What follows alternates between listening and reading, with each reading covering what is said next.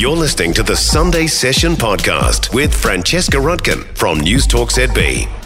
So, aside from the Wahs, who have dominated public discourse for the last few weeks, there are two other matters of some significance going on at the moment the general election and the Rugby World Cup.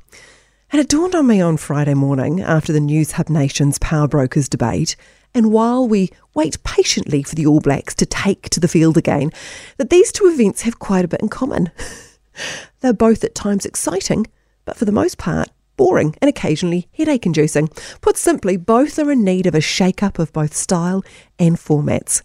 Last weekend, I was amped for the debates. I told you that. So I'm really looking forward to these debates. But I was reminded this week that debates aren't really debates. They're a time restrained forum in which leaders, supported by a folder filled with backup notes, repeat well rehearsed policy messages while they may attempt a few zingers, it's all about a strong defence and not messing up.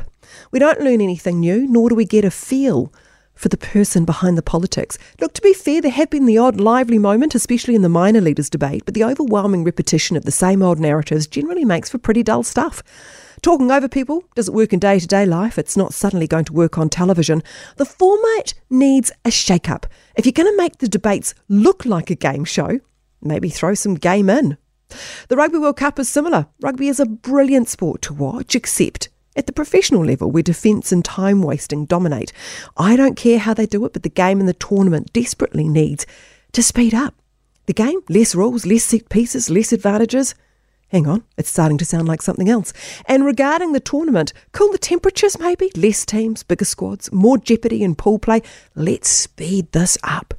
Crazily, the election and Rugby World Cup will collide on the weekend of the 14th and 15th of October when the All Blacks play their quarter final, a live or die game. The same can be said for the fate of our politician as the election results come in. For more from the Sunday session with Francesca Rudkin, listen live to Newstalk ZB from 9 a.m. Sunday or follow the podcast on iHeartRadio.